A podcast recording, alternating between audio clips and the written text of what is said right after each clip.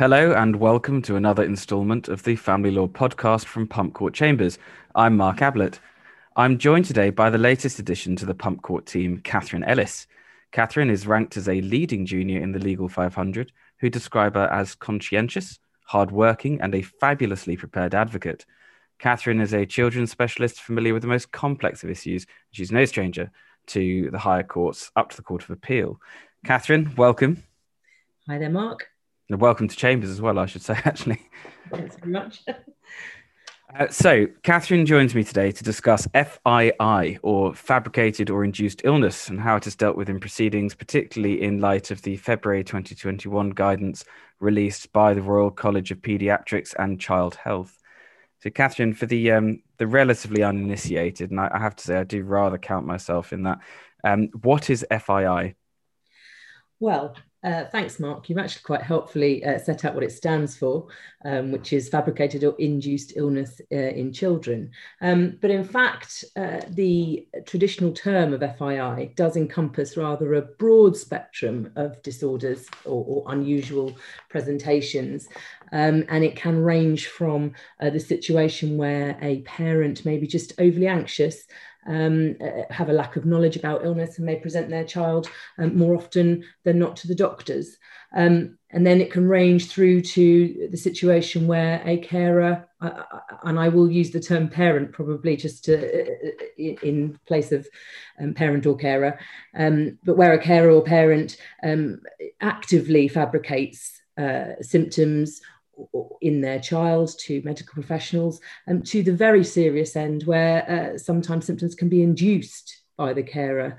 Um, that was really the broad spectrum that was uh, used in the previous guidance to the College of Paediatricians, which came out in 2009, that many professionals were working with uh, for quite some time. The new guidance um, brings really greater clarity to the lower end of the previous spectrum, I would say. Uh, it comes with a, a, a, more specific definition of the situation of what's called perplexing presentations, uh, which isn't a new definition. Uh, I think it's been sort of knocking around since around 2013, um, but it, is now enshrined in the specific guidance with specific uh, direction to paediatricians as to how to manage cases which may fall uh, into the perplexing presentation situation. Uh, and also there's definition of, of a situation of medically unexplained symptoms. Um, so the new guidance defines both those two as well as fabricated and induced uh, illness. And they are, would you, they, are they distinct from FII or, or kind of sub conditions? Yeah, well, um, in fact, it, within the new new guidance, um, there is an emphasis really on perplexing presentations. But what you see is that there really is envisaged an overlap between the three different definitions um, and the, the term of, of um, medically unexplained symptoms, which are when there are symptoms the child complains of, which are presumed to be genuinely experienced, but are not fully explained by any known pathology. Uh, it has been reported that on occasion, medically unexplained symptoms may also include uh, a situation of perplexing presentations or also um, fabricated or induced illness. So there is some overlap. Um, but my reading of the new guidance, I think, is it suggests to me that where um, the the greater emphasis is on uh, perplexing presentations, um, there is uh, a guidance to paediatricians to perhaps not focus so greatly on the parental motivations. Um, some FII does obviously include deception on part of the parent, but the new guidance does recognize that some parents may not um, have a deliberate motivation to deceive. Um, and it also flags up that really for the pediatrician, the motivation of the parent should not perhaps be the primary focus, but the impact on the child uh, and the uh, reasons for the child's presentation should be the focus for the pediatrician. I suppose that's where we transition into um, really my next question is let's bring it into the the family law world, given the title of the podcast. Um, I suppose really it's it's the, the first question is is the child suffering harm almost regardless of parental intent? Yes, Yes, of course, and I think that that again is one of the uh, the emphases in the new in the new guidance, which is that uh, looking at perplexing presentations where harm or likely harm has not yet been established. So the focus is on uh, trying to look at early um, investigation where there's perplexing presentation before harm is suffered by the child. Uh, and there's quite a, a lot of time um, within the new guidance that goes into steps to be taken by the medical professionals uh, when they suspect perplexing presentations, when there are what's called alerting signs, which aren't vastly different in the new mm. guidance compared with the 2009 document. Um, and then when when concerns should be escalated. I mean, it's is this something that you'd say is sort of unique to the public sphere of, of, of children proceedings, or do you see it in private proceedings as well? Uh, it's definitely one that you'd be more commonly used to be seeing in in public law, but uh, it's not a phenomenon um, that's completely without private law proceedings. Um, in some of the more extreme private law cases, particularly where there's alienation or if you have a case where a Section 37 report or guardian is indicated. Um, I've sort of done that backwards. It, but, but, what I'm trying to say is, in, in, the more extreme private law cases, you, you can come across this phenomenon. And those are likely to be the cases where if you come along and you think there may be an issue here, a fabricated illness, you may find yourself wanting to apply for a Section 37 report or, or for a, a, perhaps a guardian to be appointed. I, I would say that's my my only experience of it is after a fact finding hearing there was a concern. Uh, I think someone still called it Munchausen's by proxy at that point. Um, and yeah, we got a Section 37 report and a guardian appointment, and it ended up in public law proceedings. Uh, and it's it's uh, as a as a legal professional, obviously this is the difficulty with a lot of public law proceedings is there is so there's these really complicated medical issues and i know i'm just reading the guidance and they say that outside the court arena that there's no clarity about when harm reaches a threshold of significance. So there's clearly not even that certainty in the medical world. But as a legal professional how are you approaching something like this? What are the warning signs that you're looking for? Um, you in, in, a private law case particularly um, you can find that uh, well in any case where perplexing presentation or FII is indicated, it is not uncommon for the child to have a genuine uh, medical issue. Uh, and often that there is the need in the parent to either um, present the child as m- more hampered by their medical condition than they are, um, and in some cases to completely fabricate. Um, so the motivations that are recognised in the guidance, and we're looking at uh, part four of the guidance, um, talks about there's two different types of parental motivation. One is the parent experiencing a gain, and the other is the parent's erroneous beliefs as to the child's condition. Um, and whilst there is an emphasis in the document about paediatricians not focusing too much on the motivations of the parent, for those of us in the family law arena, particularly if you're in private law, the motivation, potential motivation um, of the parent is perhaps key because it will inform you as to how to build your case, as to what sort of little factors you're looking for. And where I think it really touches on private law proceedings is the first factor, the first motivating factor, which can be the gain uh, that the parent experiences from the child being presented as unwell or more unwell than they are. Uh, and we do see it um, not uncommonly in private law proceedings with uh, reasons for contact orders not being complied with, uh, uh, or, or for, for, relationships between a separated parent and a child not really following the, the course that one would want them to, and being blamed on the fact that a child has a specific uh, need or, or, medical diagnosis that sometimes it's alleged the other parent can't cope with, or it may just simply be used as a reason why the child um, is unable to attend contact. Sure. I, I mean, I suppose the second the second motivation, the erroneous beliefs motivation suppose that potentially points at mental health concerns with the parent as well. Yes, yes, it can do. Uh, it, it can also you may also see that in the in the more over anxious parent. Um, so the, the, the, parent is perhaps not um, consciously alienating or consciously preventing a, a relationship with the separated parent, but but is in fact incredibly anxious about how the child's condition affects them. Um, and yes, there is obviously, um, I think, with both motivations, there is an overlap with with potential mental health concerns.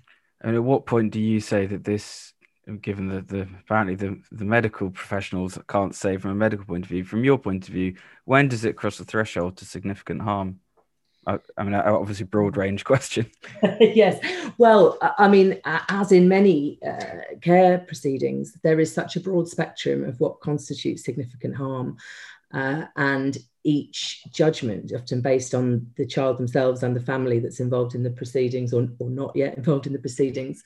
Um, whilst you drew attention to the paragraph in the document about without being in the court arena, uh, there being a lack of clarity as to when the significant harm threshold is reached. Uh, I have to say, in my experience of public law proceedings, even within the court arena, there is often an uncertainty as to whether the, the uh, significant harm threshold is reached there are very obvious cases. The obvious cases in, in FII would be, I would say, where the the diagnosis is one of FII rather than perplexing presentation, or you've got illness induction, or you've got um, you know, interfering with samples. In those circumstances, it's actually a much easier judgment call. The paediatricians will have hopefully simply referred the matter to social services. Um, it, it's the grey areas, the perplexing presentation, where it becomes a little harder to formulate your case as to what the harm is. And you want to be looking at, I would say, at things like daily life, not simply the medical impact, but things like school attendance, um, social involvement. You know, is the child able to have friends or, or go around to other, other friends' houses? Um, the, the, the iatrogenic harm ca- that can arise from perplexing presentations? Are they are they going for lots of medical appointments? Are they having lots of tests, sort of blood tests, uh, things like that? Um, it, it's useful to make yourself, I think, a detailed note of all the different impacts, uh, and then have a look at it all in the round and think to yourself, actually, is this as taken as a broad picture? interfering uh, with the child on a level that is significant that's harming them significantly and can you plead it individually as well sure um, I mean, you've been mentioning, we talked about the guidance about how it's introduced these three definitions. Uh, mm. Are there any other changes that the guidance has brought in? Uh, I mean, is it are we are we having a radical change, or is it just clarification here? Well, um, that there are other changes. Um, there, uh, uh, we've talked about the, the greater clarity about the underlying motivations, and perhaps the emphasis on the fact that simply because a child's presenting in a perplexing way that can't be explained and there may be exaggeration of symptoms, it doesn't necessarily follow that there is deception on the part of the parent. And I think it's important that that has been set out now, particularly if you are acting for a parent, either in public law proceedings or, or within private law, um, to, to, sort of uh, underline that, that your client isn't a, isn't somebody who is dishonest. Um, but they're also uh, towards the end of the guidance there's a, a, a, lot of detail about focus on rehabilitation plans.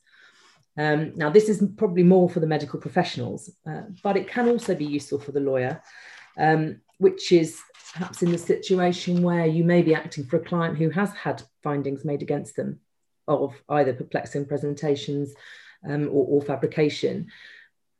Um, to be able to to show that your client is willing and able to uh, to engage with a rehabilitation plan will be quite important. Uh, and the other factor is that what's envisaged by the guidance is that the plans would be a relatively long term um, mechanism, uh, and that even when the plan has been closed, uh, paragraph 6.3 of the guidance talks about um, unless there being a permanent positive change in the caregivers would require long-term follow-up by a professional at the closure of the plan. So there is an argument if you're for the fabricator um, that there is ongoing monitoring by agencies that would ensure that, that future harm may be less likely. Sure, and I guess that feeds into the whole challenge to care plan if mm adoptions, the or replacement order, sorry, is on the cards. Have you done? Have you tried everything? Yeah, yeah. Nothing else will do. Yeah. Uh, so, so yes, I mean, particularly for for care proceedings, um, but also for private law. Um, if if you have a child who's particularly attached to the the carer who may have been um, fabricating uh, and has a, a, a, very bare relationship at that stage with the separated parent, you may be able to rely on the, um, the presence of the rehabilitation plan as a safeguarding measure to prevent a change of residence, for example. Do you think having this um, this clearer terminology though helps in terms of identifying the more grey area cases, like you said, that we can perhaps look at perplexing presentations as one of the most concerning because it, it could go either way. Yeah, it's a bit soon to say, I have to mm. say. Um, the it, it, will remain to be seen how uh, how active pediatricians are in terms of trying to get to the bottom of perplexing presentations in the way that's envisaged by the guidance. Um, you know, we all know that the NHS is, is under, you know, really under the cosh, and, and quite often uh, matters are only brought to light or, or recognised when they're really at the sharp end um, of the spectrum. So it, it, will we'll have to wait and see whether there is a real shift in in, in the way that, that these cases are dealt with. Um, I should also flag up one other thing is in respect of, of record keeping, uh, which has a whole section to itself at, at uh, part eight. I don't think it's really anything new. Um, but again, if you are for the parent challenging um, allegations of FII, particularly in the public law arena, um, you really need to get to grips with the records that were made. Are they accurate? Are they borne out by the witness statements? U- usual stuff. Yeah, usual, but really important. I mean, it, it, just to sort of tie what you were saying, do you have any pointers for any solicitors that might be listening, private law or public law sphere, as as to yeah. I suppose it's two points. The first is if you suspect that someone on the other side in a private sphere might have this, or there might be perplexing presentation, then what to mm. do if you're representing the person who's potentially yeah. guilty of this? Yeah, so I think if you have suspicions about uh, a presentation uh, of uh, the, the, child in, in a situation where you're representing the separated parent, um, then it's a case that it's a matter of building your case um, as best you can. And it is a little harder at that stage, particularly if it generally seems to be accepted that a child has a medical condition. You may want to look into experts around the particular condition they have um, or even uh, trying to persuade the court under Part 25 that it's necessary for a, a specialist, a paediatric overview of the child's care. Um, that is steps that would be taken in a public law case, but in fact, it would most likely be the local authority or the child solicitor driving that investigation. Um, another thing to be aware of, uh, the, the guidance recognises that sometimes when clinicians have concerns uh, along an FII um, basis, they can be hesitant about making that concern obvious in the child's medical records. Um, and there's a reason for that, because up until a point at which an FII diagnosis is confirmed, medical professionals have a duty to investigate um, equally uh, what the other possible explanations may be. And of course, one doesn't want things like suspected FII in a child's medical records if, if the professionals turn out to be incorrect. So there is a suggestion that some uh, professionals may choose to use tracking medical records with a red flag in the original records and then some duplicate records that, that travel with the child. So you may wish to, to ask that question of any record keepers um, when asking for medical records. Just be mindful to ask if there are any tracking um, records or duplicate records that they should be provided to the parties when you are defending somebody accused of uh, FII style harm in a in a public law case, you want to be looking. I think I've already mentioned the records. Mm. Um, also considering whether the harm to the child is fully identified and set out by what's alleged, whether the professionals in the case have leapt to an FII assumption and not gone through the considering the perplexing presentations um, process obviously where there are induced illness concerns, um, then you know the, the, the paediatrician does does tend to have to leap to, to making the referral to the local authority. But but the uh, the more longer term and chronic issues, one should always look at whether they've really now followed this, this new guidance. Um, and also, as we've already touched on, the motivation uh, of, of the parent and potential motivation in a private law sphere, um, rather than you know as a specific pointer to solicitors, but something to be investigated when you or explored when you see the evidence, is whether the professionals obtained the separated parents' view about the child's condition. Um, the, the, guidance just touches on that parents' views of the child's condition should be obtained.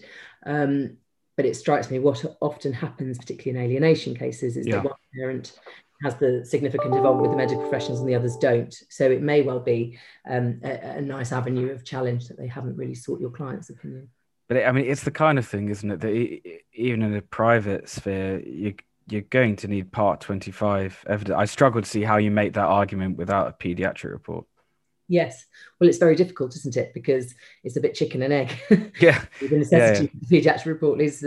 Um, but so I think what would be helpful in your position statement, if you decide you need to go down that route, is have a you know really go through the papers with a fine tooth comb and and set out every single either discrepancy or issue where your client is um, unsure that symptoms are borne out um, any evidence you can have from the school or other professionals that may be involved in the child's life as to what's been seen.